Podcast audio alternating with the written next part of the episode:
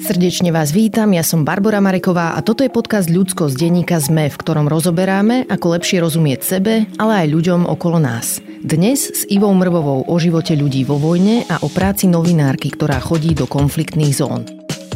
Čase, keď nahrávame tento podcast, trvá vojna na Ukrajine 7 týždňov.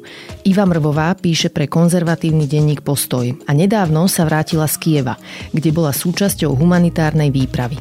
Prišla mi porozprávať o tom, ako vyzerajú životy bežných ľudí na Ukrajine teraz.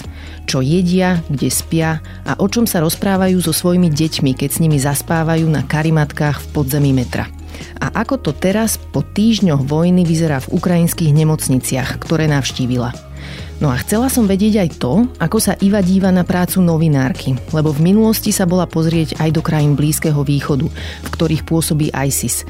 Čo ju motivuje ísť do konfliktných zón? Prečo potrebujeme, aby nám informácie zo zahraničia prinášali slovenskí reportéri a reportérky? A ako zmenili zážitky z týchto miest ju samotnú? Moja adresa je ludskost.sme.sk, no a toto je Iva Mrvová. Iva, vítaj v podcaste Ľudskosť. Ďakujem za pozvanie. Ty si sa nedávno vrátila z Ukrajiny, kde si bola s týmom katolíckej Charity. Čo bolo vašim cieľom? Mnohé. Tak viezli sme tam v prvom rade inzulín, ktorý chýba asi tak všade. A mali sme dodávky, ktoré mali mm, chladiaci box, tak sme to tam narvali všetko. Uh-huh. A potom v Kieve zmapovať vlastne nemocnice, nehovorím, že všetky, to by sa nedalo, ale tých šesť akoby takých hlavných a zistiť, no, čo tí ľudia potrebujú, lebo potrebujú že veľa vecí momentálne. Prečo inzulín akurát to ma zaujalo? Ako ste vedeli, že im chýba? Vieš čo, my sme tam chodili pomedzi nich a bolo zaujímavé sledovať, eh, že naozaj, ja som to v jednom článku písala, tak sa ospravedlňujem, ak to niekto počuje druhýkrát, že oni si naozaj pýtali len to, čo potrebovali. Uh-huh. Všetky tie chirurgické náčinia, hej, klasicky, keď riešiš strelné poranenia, ktoré tedy bolo ešte vlastne mesto okupované, Buča, Irpiň a podobne, tie predmestia. Čiže oni stiahovali tých ľudí naozaj, eh, no, že to boli desiatky tiel denne. Čiže tam sa to všetko, čo si vieš predstaviť v tej takej akutnej prvej medicíne, hej, uh-huh. že, že urgentná medicína sa to volá, tak o, a my sme sa tak akože pýtali, že potrebujete sanitky a oni, že to máme. A my tak sme na sebe pozreli, lebo niektorí z nás mali táto skúsenosť aj z iných krajín, ako v Iraku a v Sýrii, že naozaj, keď ľudia sú vo vojne, tak potrebujú, tak ti povedia, že potrebujú všetko, on to je pravda, alebo taká je situácia. Hej. Ten Kiev bol iný, bol iný v mnohých iných ďalších oblastiach, ale toto bolo také silné, že fakt si pýtali len to, čo potrebovali. Bol tam tiež liek na štítnu žlázu, to vlastne boli utečenci z tých černobylských oblastí, ktoré vlastne tiež, aj vieme, čo sa tam stalo a to, to má takýto dosah ešte aj vlastne dekády po tom celom výbuchu a mapovali sme vlastne tie hlavné potreby. Zhrň mi prosím ťa na úvod, že aké mesta a miesta ste navštívili? Jasné. No začali sme, že Užhorod, Mukačevo, prešli sme cez Vinicu, kde sme vlastne zložili ten hlavný náklad, dovoz eh, humanitárnej pomoci, tam je vlastne sklad Červeného kríža. Akože krátko predtým tam strieľali Rusi, no, po dodávke alebo respektíve autách Červeného kríža, poradím tam nejakých ľudí. Takže toto, keď niekto akože si myslí, že máte na dodávke že veľké, že Charita alebo Červený kríž, alebo máte takéto, že pres hej, na mhm. prsiach, mm-hmm. tak no, to nevždy funguje. Takže bola taká otázka, ja som sama zvažovala, že či, či sa vyjde tou cestou, či nie, lebo vlastne tú pomoc sme doviezli. A potom, že či ideme ďalej, a boli sme teda, že štyria a všetci sme sa zhodli, že tak poďme. Ale sme museli ísť vlastne okľukou cez, cez takú že dlhšiu treku, ale v tom čase najbezpečnejšiu. Chcela by som vedieť, ako vyzerá život bežných ľudí vo vojne. Ty si písala vo svojich článkoch o rôznych miestach, zaujala ma tam napríklad stanica metra, kde sa niektorí ľudia ukrývajú. Ako to tam vyzerá a prečo tam vlastne sú? Mne sa veľmi páčilo, že všetci štyria sme sa tak zhodli. My sme tam vlastne bývali v hoteli, ktorý, no, že nebola tam úplne teplá voda, aj to jedlo sa tam akože opakovalo, ale akože máš ten komfort, hej, že ten hotel je vlastne v pohode v Kieve, aj keď tam je, že war zone, teda tá vojnová zóna. Ale všetci sme tak boli, že poďme akože zakúsiť ten život tých naozaj kievčanov, ktorí žijú aj v tom podzemí vlastne už niekoľko týždňov, viac ako mesiac. Tak sme išli a sme nakúpili nejaké pre decka, tam nie je úplne tých veľa, veľa tých potravín a chýba im hlavne ovoci a takéto, tak sme nakúpili a išli za nimi. A čo som z toho pochopila, že akože je pravdepodobnosť, že tam tráfi raketa, hej, ale ona je vlastne že minimálna. Jasné, že Rusi to mesto budú ostreľovať a v tom čase ostreľovali vo veľkom, lebo lebo vlastne tam bolo preskupovanie tých jednotiek, sa vlastne stiahovali v tom čase a Ukrajinci vytláčali preč z toho, z toho predmestia. Čiže my sme tam boli a tam bolo, že neustále počuť ako také hrmenie na nebi, že vlastne ti svieti slnko, ale do toho máš uh, no, že to, to veľmi silne tak buble a je to taký zvláštny, že človek to nevie chvíľku tak akože v sebe nejako pochopiť, že čo sa deje. No a tam vnútri, v tom podzemí, to vlastne nie je počuť. A je to úžasné, že, že jasné, že máš ten strach, že ťa trafí tá raketa, ale to je, že naozaj, ako opakujem sa, že, že minimálna pravdepodobnosť. Skôr išlo o to, že ja sa chcem vyspať akože celú noc bez toho, aby som musel mysleť na vojnu. Čiže tie decka s rodičmi, boli tam niektorí akože aj muži, ktorých ešte nepovolali na tie línie, ale že sú tam, a doteraz tam žijú, vlastne už čo, už 6 týždňov, 7, ubieha to. Um, vlastne tak, ten rytmus funguje tak, že cez deň vlastne si idú myť zuby a sa prezlieť do tých svojich bytov, ktoré sú prázdne a potom v noci sa zase vracajú e, späť do toho metra, kde už majú tie svoje matrace a taký nejaký je ich tam okolo 100 momentálne a taký spoločný život, že tam nemáš nejaké súkromie, že tie mm. rodiny tam žijú spolu a nejak si tak akože aj spolu robia čaj a tú kávu v takej kanvici, tam je taká polokuchynka, ale vlastne žiješ na stanici, niektorí spia v takom odstavenom vlaku tam dole, lebo sú tam také trošku akože mekšie tie sedačky. Ja som tam spala a som si vravela, že no dobre, tak akože tak prekot túlim a tu si tresknem na tú podlahu. Že nie je to, že úplný komfort, ale ja rozumiem, prečo tam chodia. No, ja mám taký trocha klaustrofobický pocit, keď o tom hovoríš. Tam k tomu metru vlastne ide nejaký eskalátor, alebo ako sa tam vôbec schádza? Normálne akože, po schodoch, alebo čo je to je normálne, že my sme boli však akože asi na dvoch staniciach, že neprešli sme nejak, že, že hlavné tie úzly, lebo tak to metro tam veľmi nepremáva. Hej. Ale máš tam, že dve, dve poschodia, tam hore je teplejšie klasicky, lebo ten sa tam drží ten, ten teplý vzduch. A dole, nebol tam eskalátor, ale vchádzaš tam cez tie turnikety. No. A tam sú také tie kanvice, máš tam nejaké spoločné jedlo. No to je také trošku, to je vojna, hej, Aha. že máš taký kibud, že všetko vlastne patrí všetkým. A ono je to fakt zaujímavé, že nikto nebol taký, aspoň čo som ja pozorovala tých ľudí, že by si akože, sme donesli nejaké čokolády a nikto nebol taký, že zobral si, že všetky čokolády. Že mm-hmm. si, že kúsok. Zobral svojej rodine a nechal ostatným, nech si zoberú tiež. Mm-hmm. A sa navzájom, no, že navzájom sa vlastne poznajú. Každé ráno sa tam, e, no, strápaty budia. A aj to, že tam vlastne vie, že my sme išli, ja som sa v noci tak bola prejsť, lebo som nemohla spať úplne, tak som sa akože prechádzala a som počula také strašné chrápanie a si hovorím, že tu zdieľaš všetko s tými ľuďmi. Mm-hmm. Že, že aj tie decka tam pobehovali a oni boli úplne že zlaté, lebo No, že to tak brali, že však sme tu spolu. Hej, že tá rodina je spolu. Niekedy jasné, že otec chýba, lebo bol, bol tam na linii, alebo teda strážil mesto nejakú jeho časť. Že ho povolali, alebo teda sám chcel ísť. Tam sú akože, no, viaceré možnosti.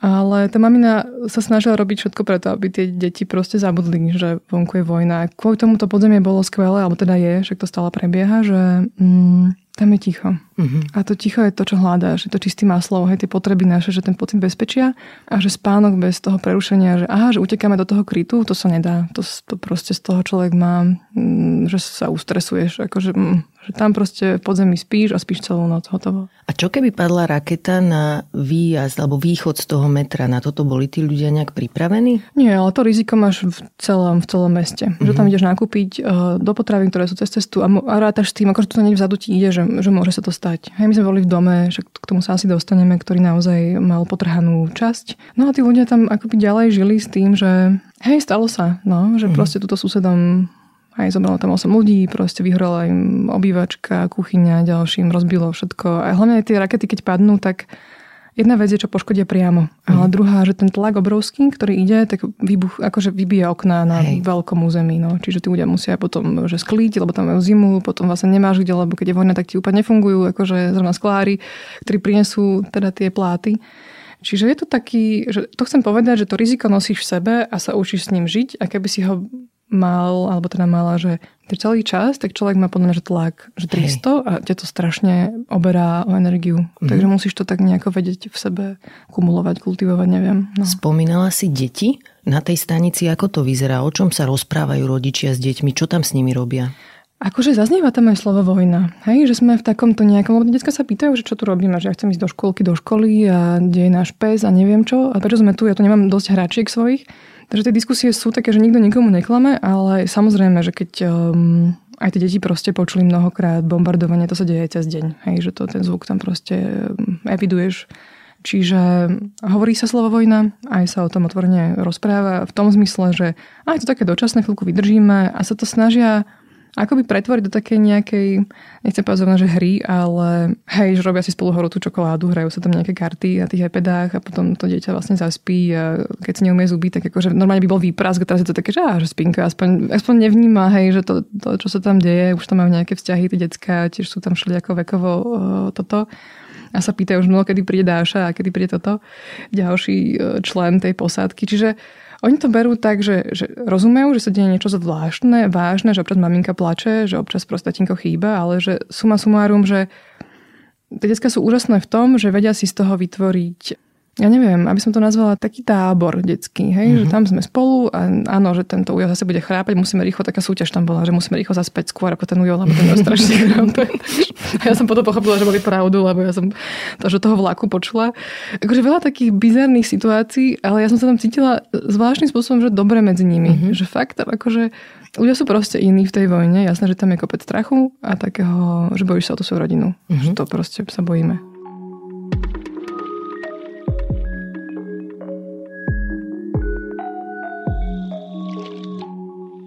Aké majú vlastne ľudia dôvody, pre ktoré zostávajú na Ukrajine? Prečo neušli do bezpečia za hranicami?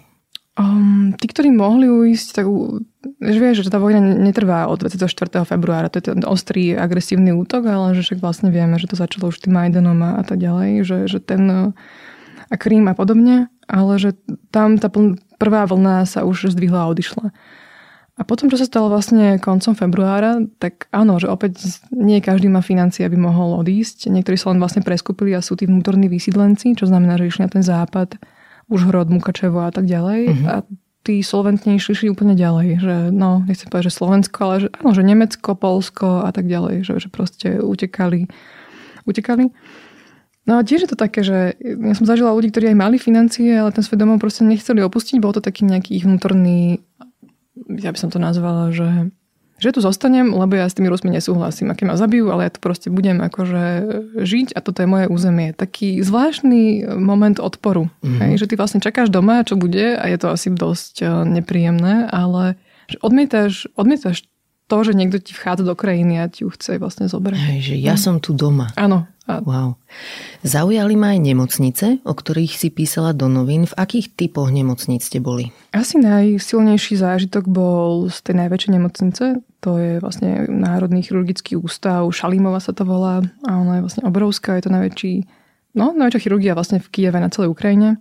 A oni mali, že áno, že už sa trošku vracajú do toho pôvodného režimu, ale nemuseli úplne zastaviť všetkých tých chronických pacientov, lebo vlastne bol, boli úplne iné priority. Uh-huh. Aj to bolo také smutné, že vlastne mnoho z tých vojakov sa vlastne alebo že zomreli, alebo boli nejakým spôsobom žiaľ zmrzačení tou vojnou, lebo sa nedostali vlastne včas na ten zákrok. Hej, že nám tam hovorili o amputovaných nohách, rukách práve kvôli tomu, že ono sa to dalo akože zachrániť len tá infekcia aj z toho zranenia, keď ten človek ostal na tej frontline, že nevieš ho vždy okamžite presunúť. No. A keď to trvalo že 2-3 dní, tak áno, tam boli takéto veci, že zbytočné, hej, dajme tomu. No a potom tie strelné poranenia, kde ľudia proste umierajú. A tak to sa s tým nejako musí rátať žiaľ tej vojne. Opíš mi ešte, ako to tam vyzerá v tých nemocniciach. Na fotke som videla nejaké pieskové vrecia, zatemnené uh-huh. okná. Kvôli čomu to je? Vysvetli nám. On to je skoro všade. My sme boli aj také, že v jedinej pôrodnici, ktorá vlastne fungovala v Kieve. A to bolo tiež také silné, lebo vlastne ideš tam cez takú bariéru, také hradby tých bielých vriec. A sú na to zvyknutí, že majú také, také šero. Mm-hmm. Hej, že ideš dovnútra a teraz vlastne tam tak polo vidíš um, a sa tam všade svieti, lebo vlastne že, no, pri tých zákrokoch potrebuješ vidieť. Ale je to vyslovene kvôli strelbe, ochrana aj pred um, No, oni nevedeli vlastne tie prvé dni, že kam sa tí Rusi dostanú. A vieme už teraz podľa tých pôvodných plánov, že oni vlastne naozaj chceli prevziať celé to mesto. To sa nepodarilo.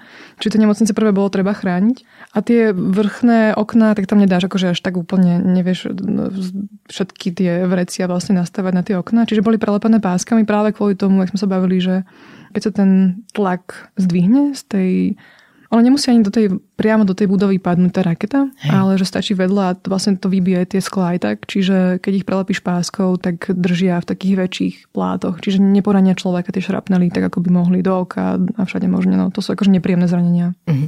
A aké oddelenia si tam navštívila? Čo si videla?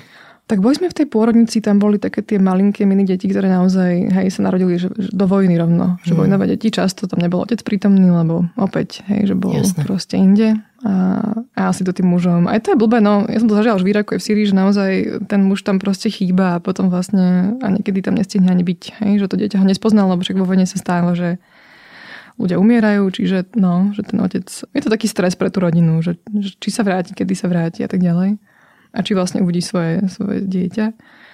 A potom som mala možnosť, moji kolegovia vlastne spisovali tie zoznamy tých akutných potrieb práve v tom ústave chirurgie, tak ja som mala takú chvíľku, že som sa tak akože išla pozrieť po tej nemocnici a mi dali taký doprovod, že akože nech ideme prezrieť, ako to tam vlastne funguje v čase vojny. No a práve vtedy vlastne doviezli vojakov. Hej, z tej, myslím, že to nebola to Buča, bola to Dmitrovka, ak, sa správne, ak si správne pamätám.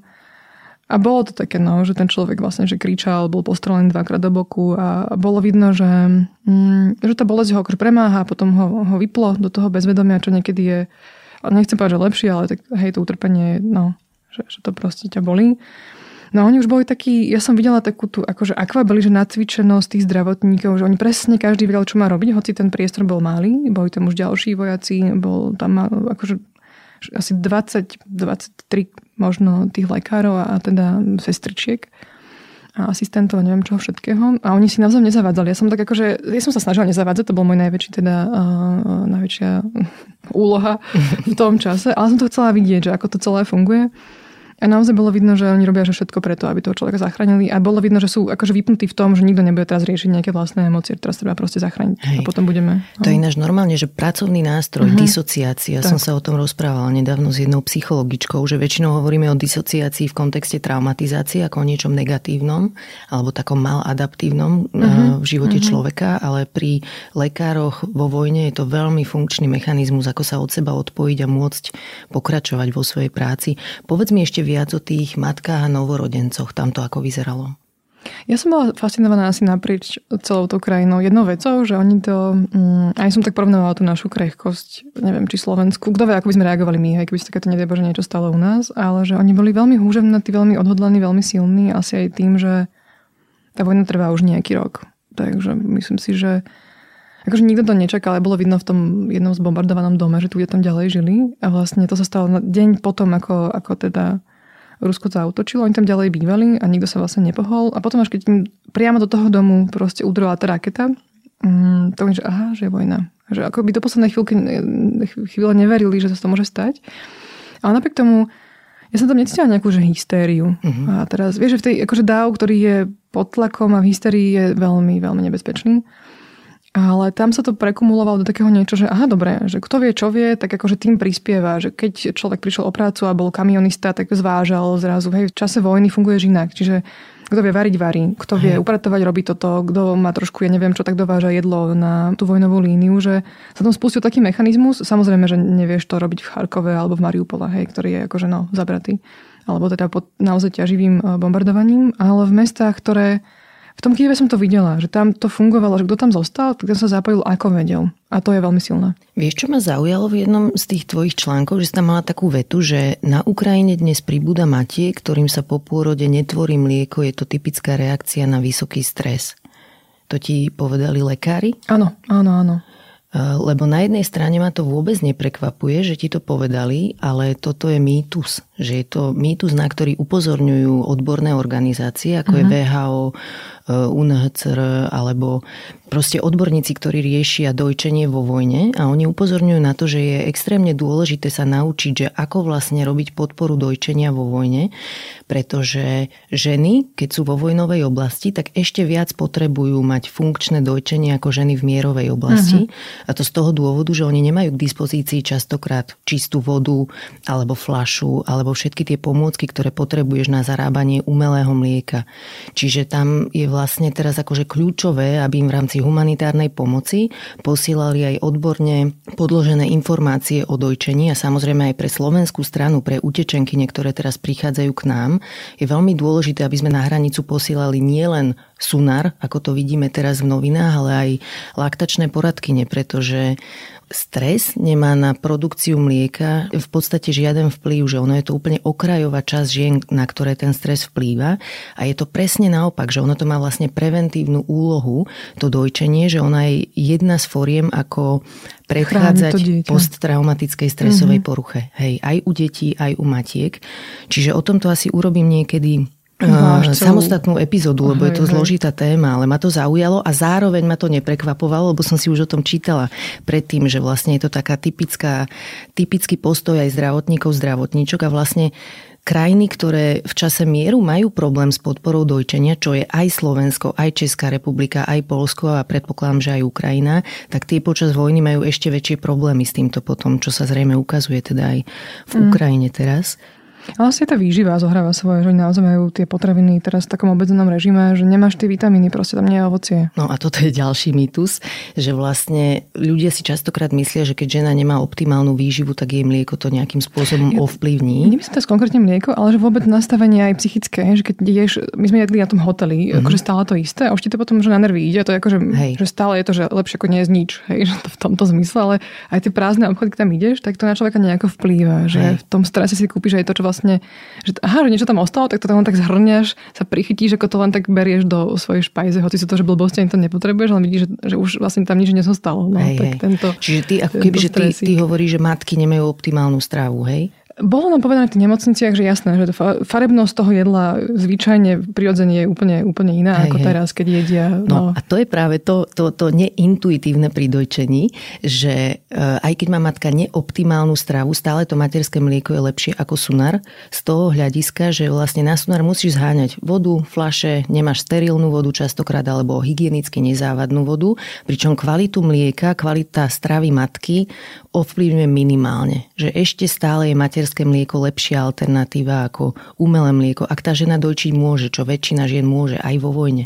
Čiže toto sú ozaj, sú k tomu proste guideliny uh-huh. pre vojnové oblasti, je to tam vypísané. Dám nejaký link aj do popisu tejto epizódy, keby to niekoho nejako hlbšie zaujímalo a myslím si, že aj na Slovensku sa v tom potrebujeme teraz nadúpať, aby sme vedeli tým, že nám pomôcť, keď sem utekajú k nám.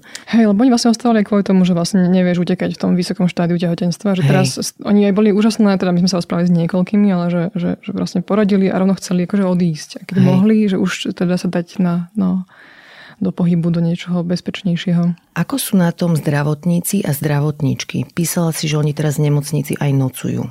Hej, tak tie prvé týždne opäť, hej, že kto čo vie, tak to robí. A samozrejme tých zdravotníkov bolo enormne treba, čiže hlavne tých chirurgov. A to také, mm, ten kolotoč potom vzniká, že keď si veľmi nevyspatý, tak robíš chyby, čo potom sa hej, nemusí vyplatiť, hlavne v takéto citlivej oblasti, ako je chirurgia. Čiže bolo vidno, že mm, aj na nás, keď sme sa s nimi stretli, že bolo tam taký, taký stred toho, že emócia vďačnosť a súčasne, že my na vás nemáme čas, tak povedzte, čo akože teda dá sme si zoznámi a oni utekali zase naspäť na tie sály. A už bolo vidno, že už také tie váčky pod očami, že takú tú nesústredenosť. Ja si hovorím, že je mi keby ma niekto operoval, to by som nechcela. Ale súčasne, že opäť uh, je to že lepšie ako ten úvod, že už sa vedia tak občas prestriedať, ale naozaj, že mladí chalani, ktorí tam vlastne praxovali, vbehli do takého niečoho, že aha, že ja tu vlastne robím že živú medicínu rovno v zmysle až nad moje kompetencie. Ale mm-hmm. oni mhm. povolili všetkých, ktorí boli schopní a ktorí tam vlastne zostali v tom Kieve.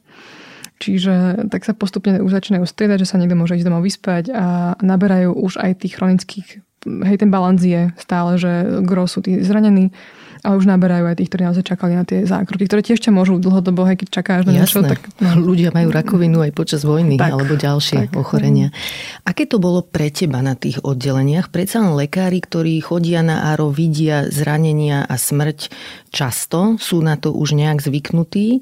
Aké je to pre teba? Viem, že ty si bola aj v konfliktných zónach, čiže asi úplne cudzia téma pre teba smrť a zranenia nie sú. Ale ako to na teba vplýva, povedz mi, keď to vidíš? Tuto som už bola rada, že naozaj ľudia sú v nejakom čistom prostredí a nich postarané. Už keď do toho človeka dostaneš do toho, no, do, na tú nemocnicu, do tej nemocnice teda, tak tá šanca, že prežije, sa zvyšuje že násobne. Keď ho iba ťaháš po tých rozbitých cestách a on je v nejakom stave, deti krváca, modrie a neviem, a dusí sa a proste mm-hmm. je postrelaný niekde do nejakej zlej oblasti, tak to vyzerá, že úplne inak. Čiže Hej, ale súčasne áno, že sme tam videli človeka, ktorý proste, kde nám bolo oznáme, že on umiera, že oni robili všetko, čo bolo možné a proste umiera, tak akože ho tak len tak skrášľujú tie posledné chvíle v živote a že on sa tak akože upadal do, do nejakého bezvedomia a proste akože zabudil veľmi unavený, vyčerpaný človek.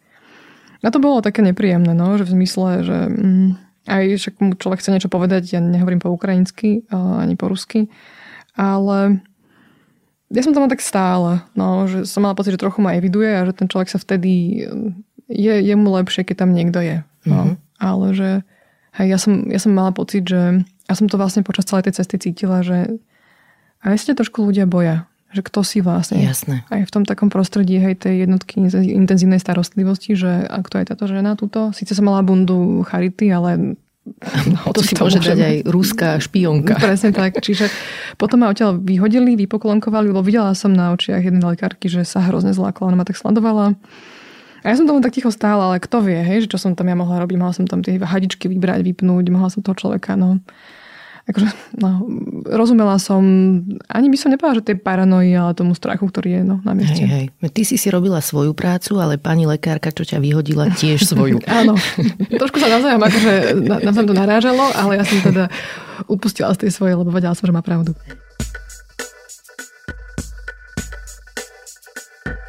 My na Slovensku vidíme desivé zábery z vojny, utíraných ľudí v Buči, zbombardovaný Mariupol, deti, ktoré sa túlia k rodičom v bunkroch.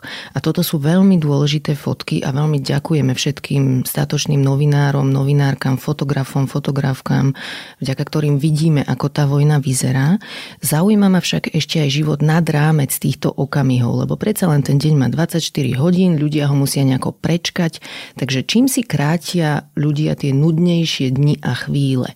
Už sme sa rozprávali o tej stanici metra, ale povedz mi ešte ďalšie príklady toho, ako si ľudia krátia čas. Písala si napríklad o nejakých rybároch. Akože hej, mňa to tak strašne zarazilo možno, že tam v Kieve boli rybári. A teraz to je taká to je najnudnejšia podľa mňa činnosť, aká existuje na planete. Ja sa ospravedlňujem. Ja teda nie som rybárka zjavne, ale ja som, ja som to znamená, že nevydržala a sme išli do takého nejakého pediatrického centra, tak som kolegom zakývala, nech idú dopredu a ja sa musím tým rybárom sa musím s ním rozprávať, lebo že čo tam vlastne robí. A ten pán tam tak opustene stál a že nič nechytil a že vlastne nie je dobré, že nemusí vlastne nič šúpať, ale že Hej, a tam nad ním hrmelo stále to nebo, že tam bolo bombardovanie a on tam si chytá tie ryby. Tak som ja tak pozerala, že a fakt to tak je, že ty v niečom, ja som to videla aj v Sýrii, a často to je taká tá otázka, že ako tí ľudia normálne žijú, keď je vonku vojna, aj tam vonku. No tak, lebo som hovorila niečo, že bola som si nakúpiť nejaké ovocie na trhu a že ty si bola na trhu v Sýrii a že no, že, že tam sú normálne stále trhy, tam musíme niečo jesť, keď hej. tam si, hej. A tam sú trhy, jak je to možné? No, akože tie trhy sú, že tu máš, že paradajky, tu máš nejaké ovocie a tam máš kalašníkovi. Takže toto je, toto je že v čase vojny bežné a človek sa na to musí nejako zvyknúť, ale to isté je Kiev, hej, to mm-hmm. isté je Ukrajina, že čo sa dá, tak ty vlastne musíš v tom živote pokračovať, aby si si zachoval tú psychiku, tú, tú duševné nejaké nastavenie, nejakú, nedá sa povedať, že pohodu, ale že aby si to proste prežil, lebo tam niekde sa krčiť v kúte, akože mm, to by človek nedal, hej, že to by nedal. Čiže ľudia sa snažia robiť veci, ktoré hrajú šach na stanici sa hral šach. Potom idú, že cez nakúpiť, zoberú si nejaké iné hračky pre detská, donesú si do tej, na, na tú stanicu, ale že do práce, ja som videla ešte na tej stanici, to bol taký zaujímavý moment, že boli to mladí chalani, tiež to mali taký akože kyber mini e, kútik, kde vlastne akože cez Zoom robili svoju prácu, hej, také tie, tie typy ajťákov, ale bolo to hrozne milé vidieť, že tam mali postavenú nejaký, nejakú kolu, je tam suchý zákon, takže nebolo to pivo asi ho tak akože podávali si tu to pitie a tam spoločne kódili niečo. Takže... A čiže tam normálne ide internet, hej? Oni si priniesli nejaký svoj, ale bolo zaujímavé, že hej, že hoci je to podzemie, tak akože fungovalo a ja som tam mala signál, že normálne to uh-huh. bolo akože v pohode. Hej, hej. A ešte ten suchý zákon, toto nám vysvetlí. Áno, ono to začalo, akože nie je to nejaké tajomstvo, takéto východné časti Európy, áno, že tento alkohol tam funguje, ale že tie prvé dni vlastne Ukrajinci nevedeli, že čo vlastne tí Rusi vymyslia, ako sú ich stratégie nastavené, čiže aj ten Kiev dali zbrania, že, že všetkým, kto ich chceli. Aj že nám. Hej, že kto vedel s tým aspoň trochu niečo robiť, tak proste tu máte zbrania, bránte sa a svoje rodiny. Niektorí utekali, niektorí zostali, bolo to celé chaotické. Čiže prvé dni to bolo len tu, akože to tak vždy je vo vojne, že uh-huh. sa mhm. rozdávajú zbranie.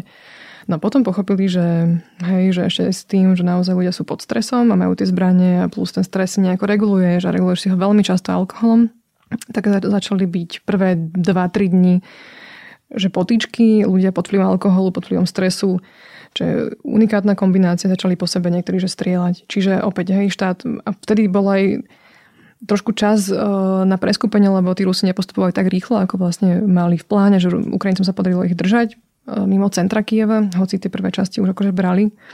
Čiže povedali, že nie, tak to nie, že späť tie zbranie vráťte, dávame suchý zákon na celú krajinu, vlastne prohybíci, respektíve zákaz predaja alkoholu a tí ľudia to naozaj rešpektujú. Akože ja som bola prekvapená, že aj v tých, um, že máš potraviny, kde chýbajú jogurty, je tam úplne ovocie, že akože máš tam nejaké konzervy, nejaké cestoviny a tak a máš tam že prázdne regály a potom je, že napchaté regály alkoholom, ktoré vlastne nikto nekupuje, lebo vie, že, mm, že proste je to zakázané. Uh-huh. A sú tam mhm. nejaké bedničky nastavené, že ľudia akože majú to aj, že vizuálne to majú predelené, ale že keby som chcela, tak to prekročím za asi 10 sekúnd a zoberiem si to víno. Uh-huh. Oni to nerobia.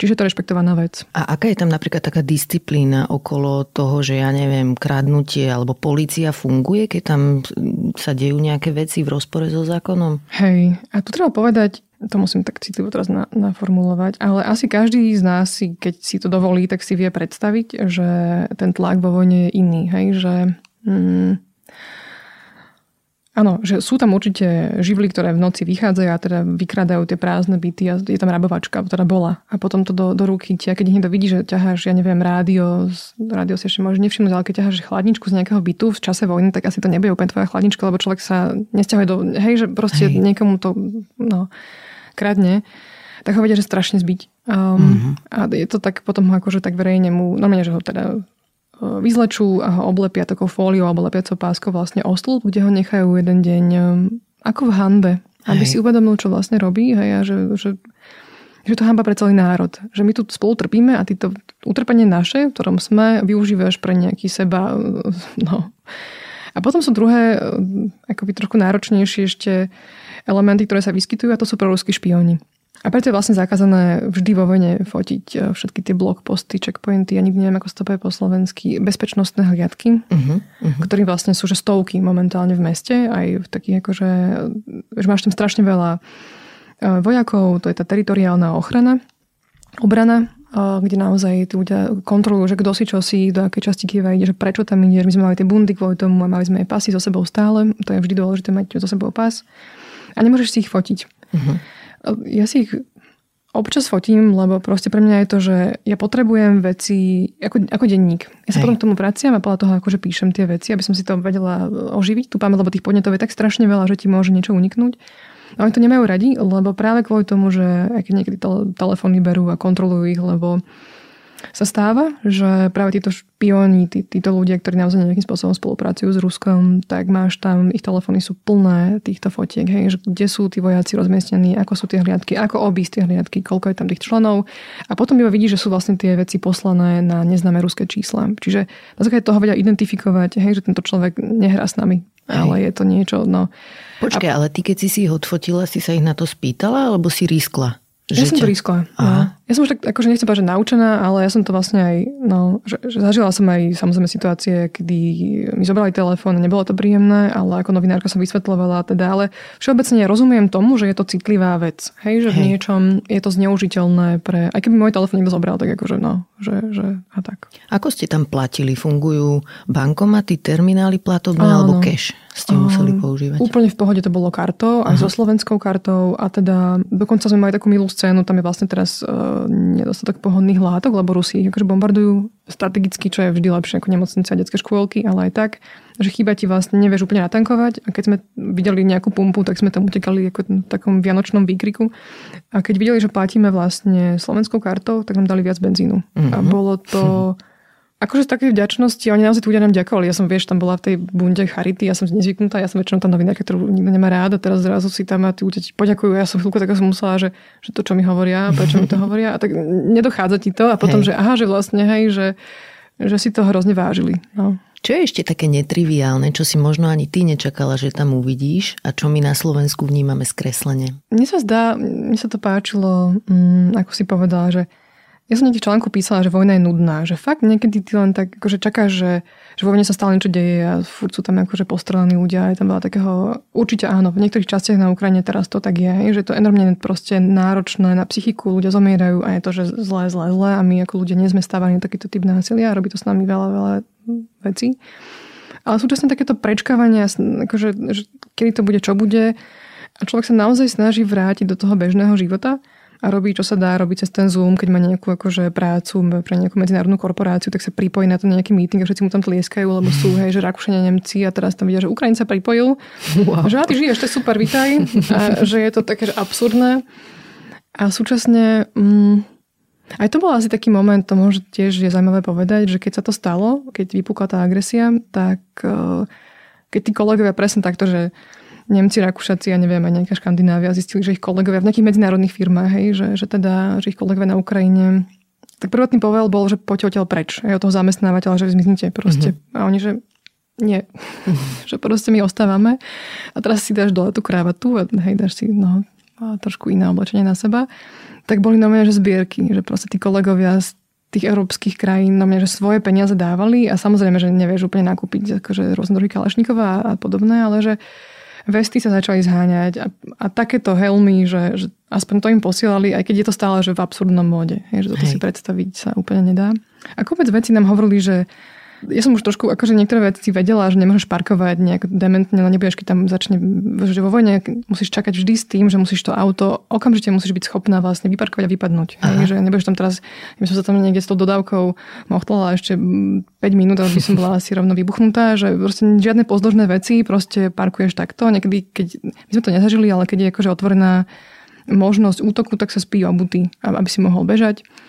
A, áno, a to bombardovanie v noci, že to je nepríjemné, väčšinou sa bombarduje v noci, lebo ľudia sú vtedy zraniteľní, no proste je to, je to tak. A sme počuli aj, aj všetké prestrelky a tak, že, že asi každý človek si musí tak vnútorne, mm, že nemôžeš sa ustresovať a súčasne byť taký nastavený, že áno, že občas, že môže, je, tu, je tu reálna možnosť, že treba proste utekať preč. Uh-huh. No, čiže toto, toto nie je asi úplne pre každého z nás, takýto mód strehu, dajme tomu.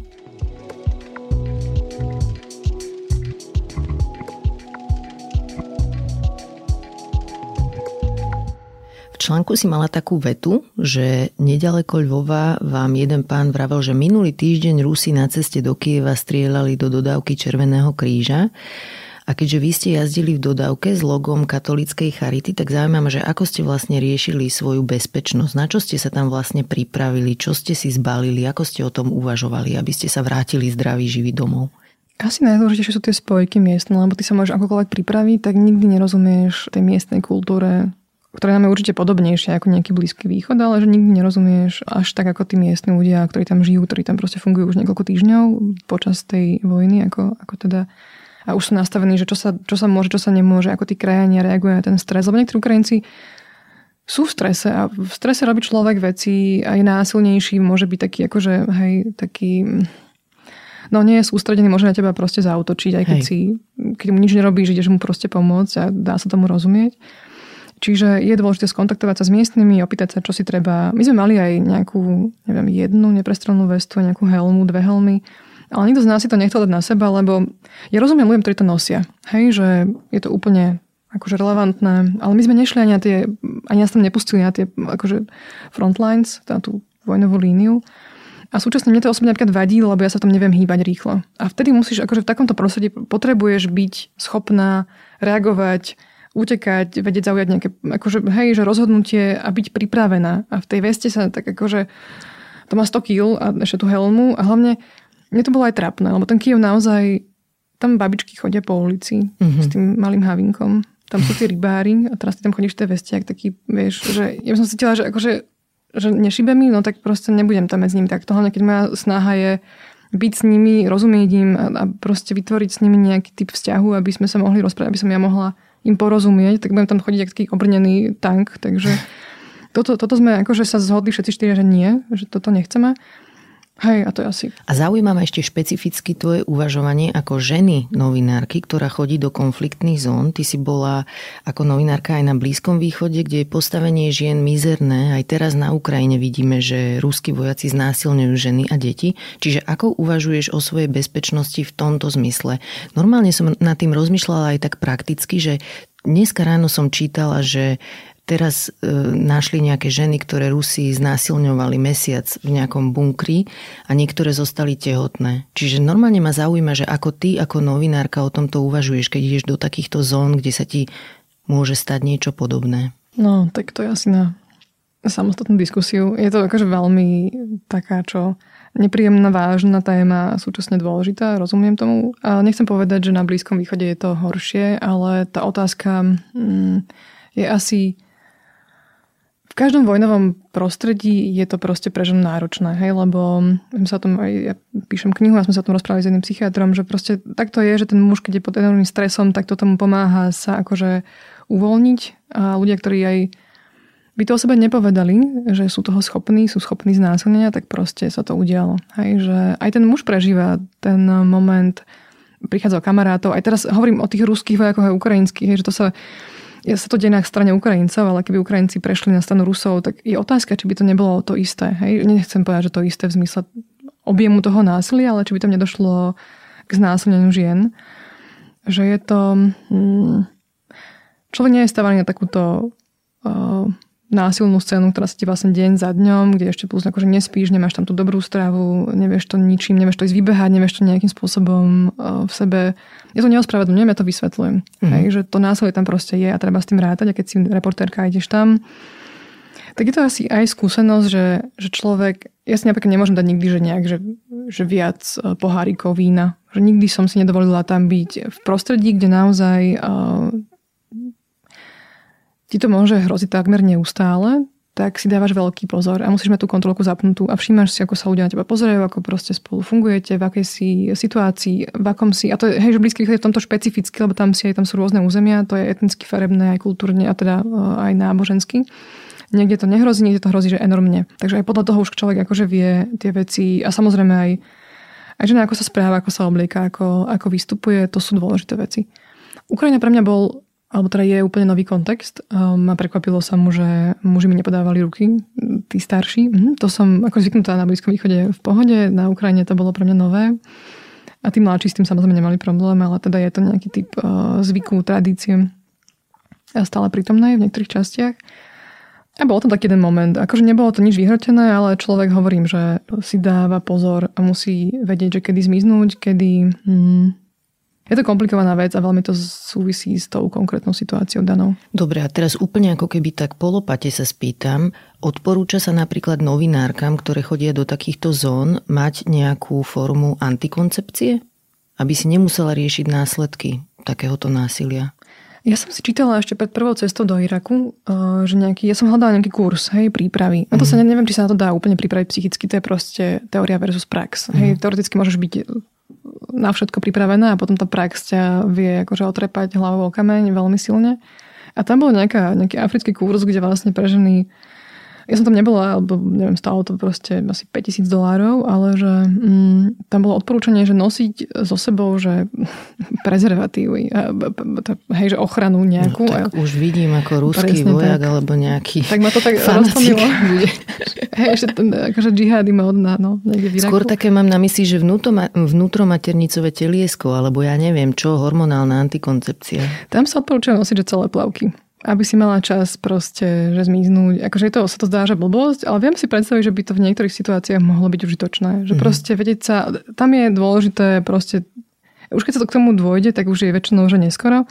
Je dôležité vedieť čítať tie situácie. A to, keď sa žena, akože žena naučí, alebo reportérka, tak podľa mňa má veľkú šancu vedieť s tým pracovať. Ja nechcem povedať, že ja to viem, to by som, hej, že to, to, to je blbosť, ale to rastie s tou skúsenosťou a vieš tých ľudí čítať. A keď máš empatiu, alebo že vieš um, možno trošku viac, je ti dovolené trošku viac vnímať ľudí, ako, ako teda na teba aj pozerajú, ako ťa vnímajú, ako... Tak sa to podľa mňa dá. Ale opäť, e, vo situáciách vojny, keď e, ľudia majú vyhrotené emócie veľmi a že sami sú niekedy prekvapení zo seba, čo robia, tak je to vždy rizikové. Vždy. A to si treba uvedomiť, či na to človek je stavaný, či mu to neberie viac, ako mu to dáva, či s tým vieži, či sa potom vráti. Akože všetci sme sa vrátili iní, podľa mňa, z týchto situácií. Ale to, ako s tým potom narábaš, je dôležité.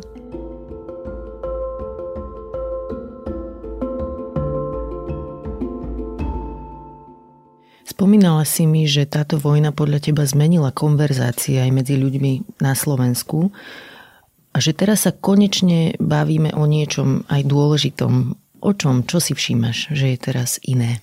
Tak ja sa tu trošku bojím, ja som že tú otázku mi dáš, ak si mi to vravela a že budem znieť arogantne a dúfam, že nie, ale myslím si, že ne, netýka sa to len mňa. ale že to máme mnohí, ktorí striedame tie neviem, kultúry alebo tie situácie, že, že vojnové alebo také tie náročnejšie. Ja sa nepovažujem za vojnovú reportérku. Ja mám mnoho radšej. Mňa nebaví chodiť po tých e, frontových líniách a teraz sledovať e, tie hrozné obrazy. Zažila som to, stačilo mi a radšej mám ten výskum v takom tom povojnovom prostredí baví ma sledovať, ako tí ľudia si na novo budujú tú dôveru a či im to ide, ako im to ide.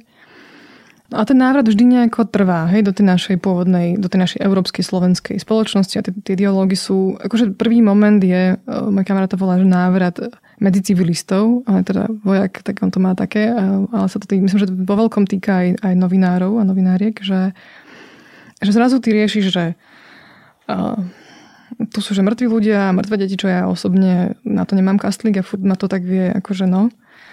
A potom prídeš, uh, ste teraz na káve s kamarátmi na Slovensku a na víne a teraz oni riešia akože ich normálne bežné veci, čo je úplne v pohode, hej, že kúpu väčšieho auta a väčšieho bytu a miesto pre dieťa v škôlke. Um, Opakujem, sú to normálne civilizačné veci a človek je veľmi vďačný Bohu, že takéto u nás môžeme riešiť, ale teba to, že hrozne nebaví. Hmm. Lebo sa vôbec nevieš zapojiť do tej debaty, skrývaš to, že ťa to nezaujíma, ešte ja nie som dobrá v skrývaní, takže na mňa to je hrozne vidno a oni vedia, že to akože takto mám a majú ma radi, takže to nejak tolerujú. Navzájom sa tolerujeme v láske. Ale nerobí to, že dobre, lebo ja sa potom akože rozlúčim a idem, idem si po svojom. A teraz zrazu a poviem to na rovinu, že mňa tie debaty akoby že bavia viac, lebo je to taká... Neviem, na mňa to funguje, že keď máš, že ideš si v takých konvenciách, v takých akože svojich nejakých, nejakú svoju cestu a potom príde taká, že taká nejaká morda do života. Hej, ako je vojna na Ukrajine v našom susedstve, kde nás zaplavujú ľudia s omataškami a teraz ty na to reaguješ. Že aj tá moja Ukrajina vznikla vlastne tak, že som potrebovala niečo robiť. Ja som sedela doma, som si bola zabehať, ja som si šúpala mandarinky v župane, noha cez noha a, ten, a že teraz do paže okolo mňa chodia ľudia naozaj, ktorí majú že nič a s deťmi a proste utekajú a ja si tu akože šúpem mandarinky. Takže asi je fajn niečo, čo človek vie, tak každý nejak z nás prispieva, hneď do ponúka to ubytovanie, niekto naozaj na tej hranici tam dobrovoľníči od rána do večera a úplne som bola hrdá na to, čo sa tu deje, že, že naozaj ľudia sa tak akože zomkli v tej solidarite a pomáhali. A teraz späť k tým konverzáciám, že No sú iné. Myslím si, že to zažívame, že tak sme sa zlakli, čo nemusí byť zlé a že to utrpenie, ktoré je na našich hraniciach, že utrpenie človeka vie tak akože ním zatriasť a ho tak ako GPS, hej, tak ťa naozaj chvíľku tak pre, prepočítáva, že akým smerom, či tým dobrým smerom, či toto je život, ktorý chcem žiť, či má zmysel, či a všetky tieto veci, ktoré by mali byť akože pravidelné, ale my niekedy v tom hluku života len tak akože samospádom niekam ideme. A nechcem povedať, že toto je výhoda, že to utrpenie sa nedieje priamo nám, ale je, hej, že byť v tej vojne na Slovensku, tak je to určite iné, keď prichádzaš o blízkych alebo sa niečo aj tebe stane, ako vidieť to vedľa. Čiže je to taká podľa mňa šanca pre nás všetkých sa na to svoje žitie pozrieť proste s nejakým odstupom nadhľadom a, a prepočítavať. A to sa deje a myslím si, že je to veľký dar. Čo je tvoja motivácia? Prečo si vyberáš takéto komplikované miesta ako novinárka? Neviem, či sú, sú komplikované. Mm. Tak Ukrajina teraz je dosť komplikovaná. To, akože určite, nepochybne. Ja som tam išla ako dobrovoľníčka a mňa zaujíma, ako ten človek funguje zo všetkých jeho strán. Že reportér, ja som stále prekvapená, tiež to poviem, to je zaujímavé, že, mm, že mám rada človeka alebo že ľudí. To by som vôbec nepovedala, že sa mi to podarí po tom všetkom, čo človek vidí. Ale tá vojna naozaj akože ukazuje ľuďom, je to dobré. A to treba vždy povedať, že, že mm, a keď som začala chodiť do toho Iraku, Sýrie, tak som sa naučila, že Mňa tu ľudia hrozne veľa naučili, bez toho, aby to vedeli. Hej, mm. že naozaj, čo sú schopní vydržať. A myslím si, že každý z nás vie, vie vydržať viac alebo robiť viac ako sám, kedy možno o sebe premýšľal, čakal. Že sa vieme tak um, postaviť na nohy a tých svojich blízkych chrániť a robiť enormne akože záťažové veci. A to, toto vidieť. A potom opäť to bol taký šok, keď som sa vždy vrátila na Slovensko a videla takú trošku našu krehkosť, lebo sme nemuseli byť tí húževnatí a silní prirodzene, hej? že tak človek hej. tak akože zakrnie, zakrnie v tom, ja si myslím, že ten blahobyt nás trošku akože práve že ochudobňuje.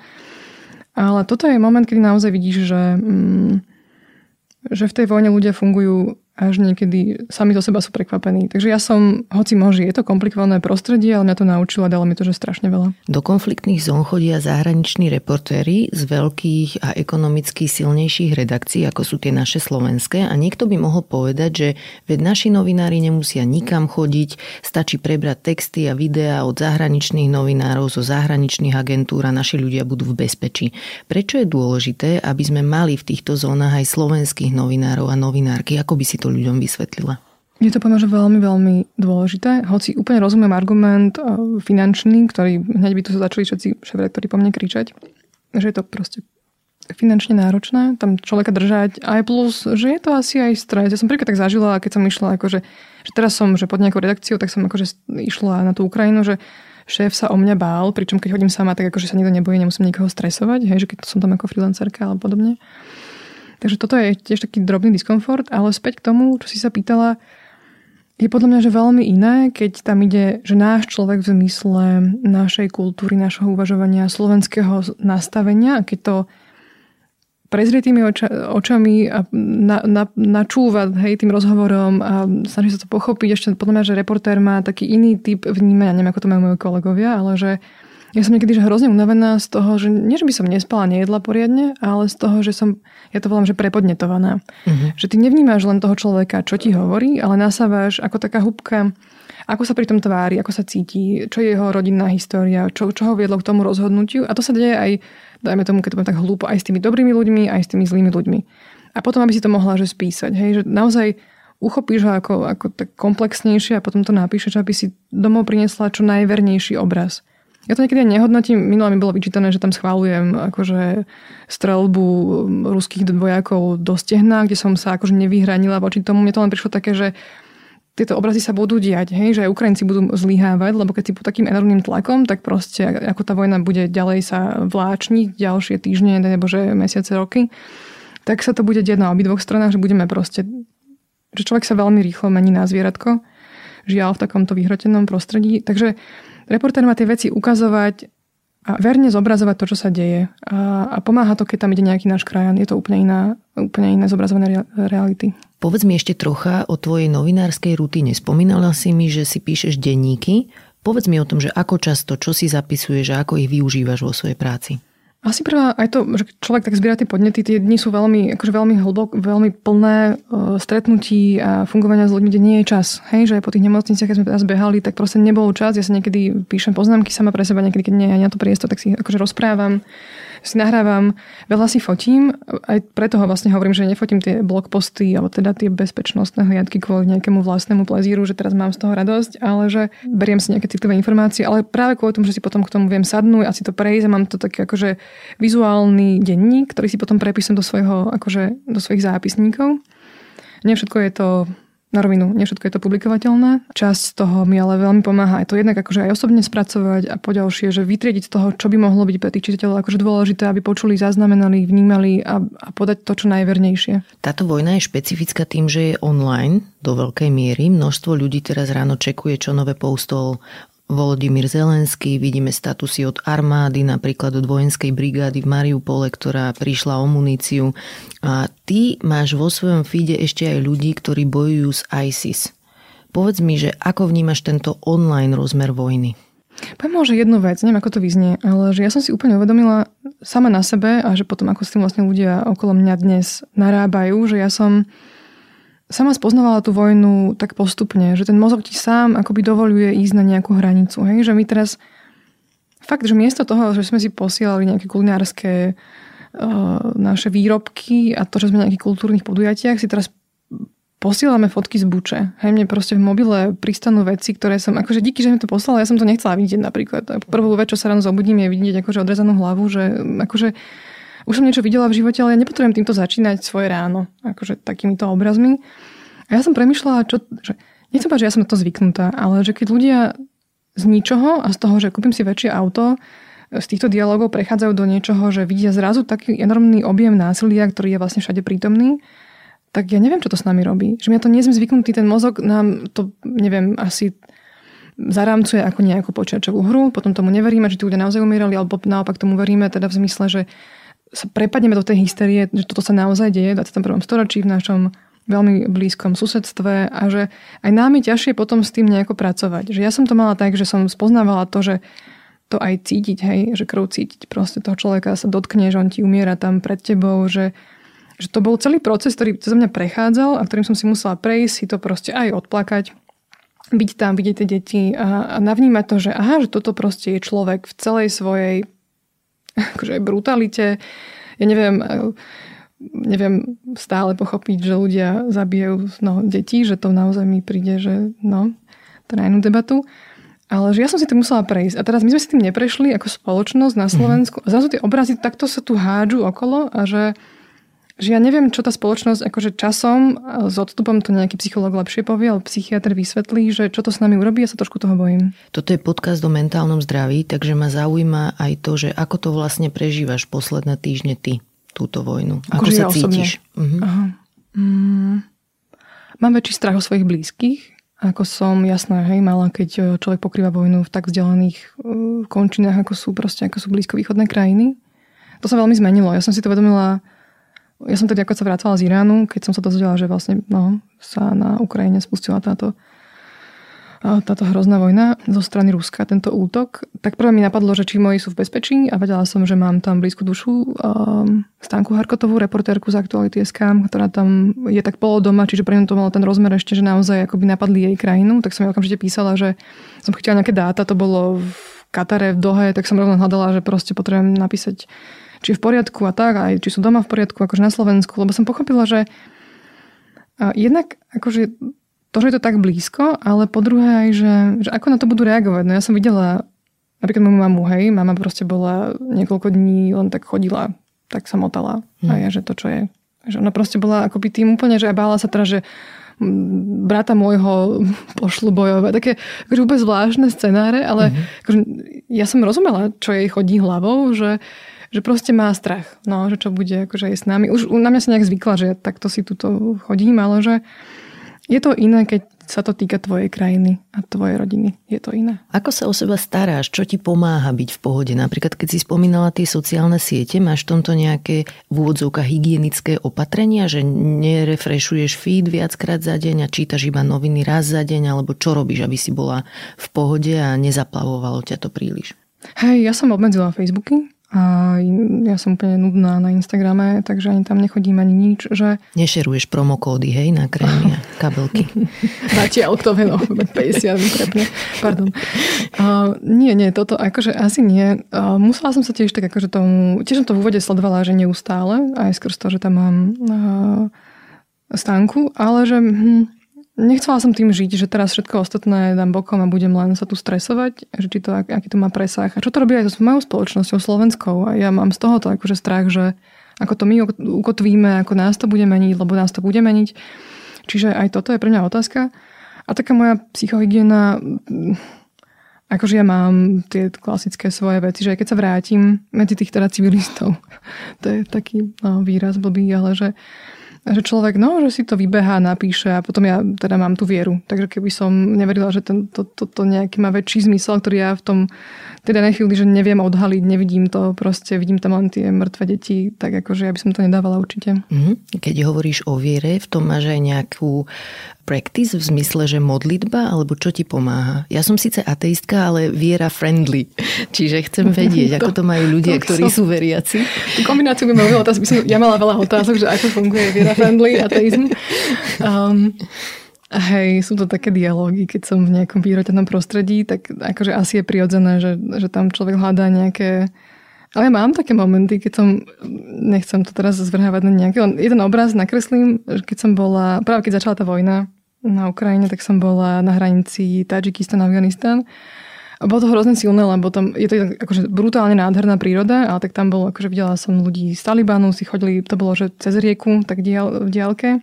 A moji fixery sa zrazu mali tam čas na modlitbu, tak si dali koberčeky, tak sa akože tam do toho údolia krásneho, prírodného sa modlili že Allahu Akbar, ja som tam sadela a tam bolo, že podobno bolo podminované pole, tam som nemohla ísť a tam vedľa bol Taliban. Tak ja som tak sadela a bola že najkrajšia príroda, akú som kedy videla. Hej, že veľmi, že Švajčiarsko na tretiu, tam rieka Pianž a podobne. A tak som tak sedela a tu akože bolo Allahu Akbar, tak ja som, že dobre, tak že ja som sa to zase ocitla.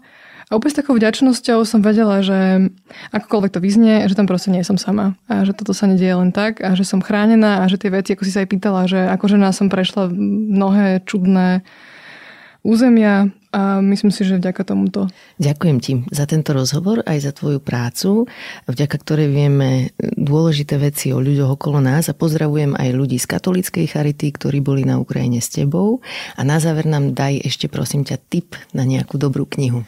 Dostala som nádhernú knihu, sa to volá, že Pro smrt udeláno a sú to, že živé rozhovory o posledných vecech, teda je to české, české vydanie, vyšlo to minulý rok a v tom úvode krásne píšu, je to vlastne, sú to rozhovory s nejakými 25 alebo 26 ľuďmi z českej verejnej scény, to sú ja neviem, čo, biológ, politik, eh, filozof, teológ, všetko možné, hej, že mix. A oni vlastne uvažujú o smrti, ale nie takým spôsobom, že traumatizujúcim a teraz sa máme akože báť vôbec, ale práve to, že tá smrť dáva tomu životu zmysel. Nie? Že keď si uvedomíme, že to má nejakú konečnosť, mňa by ne, asi nebavilo žiť väčšine, by som sa tu nudila, ale že krásne hovoria nielen z tej svojej odbornosti, ale aj z takého, akože nechali do takého osobná si nechať, nechcem povedať, že vliezť, ale že hovoria, hovoria veľmi aj intimne.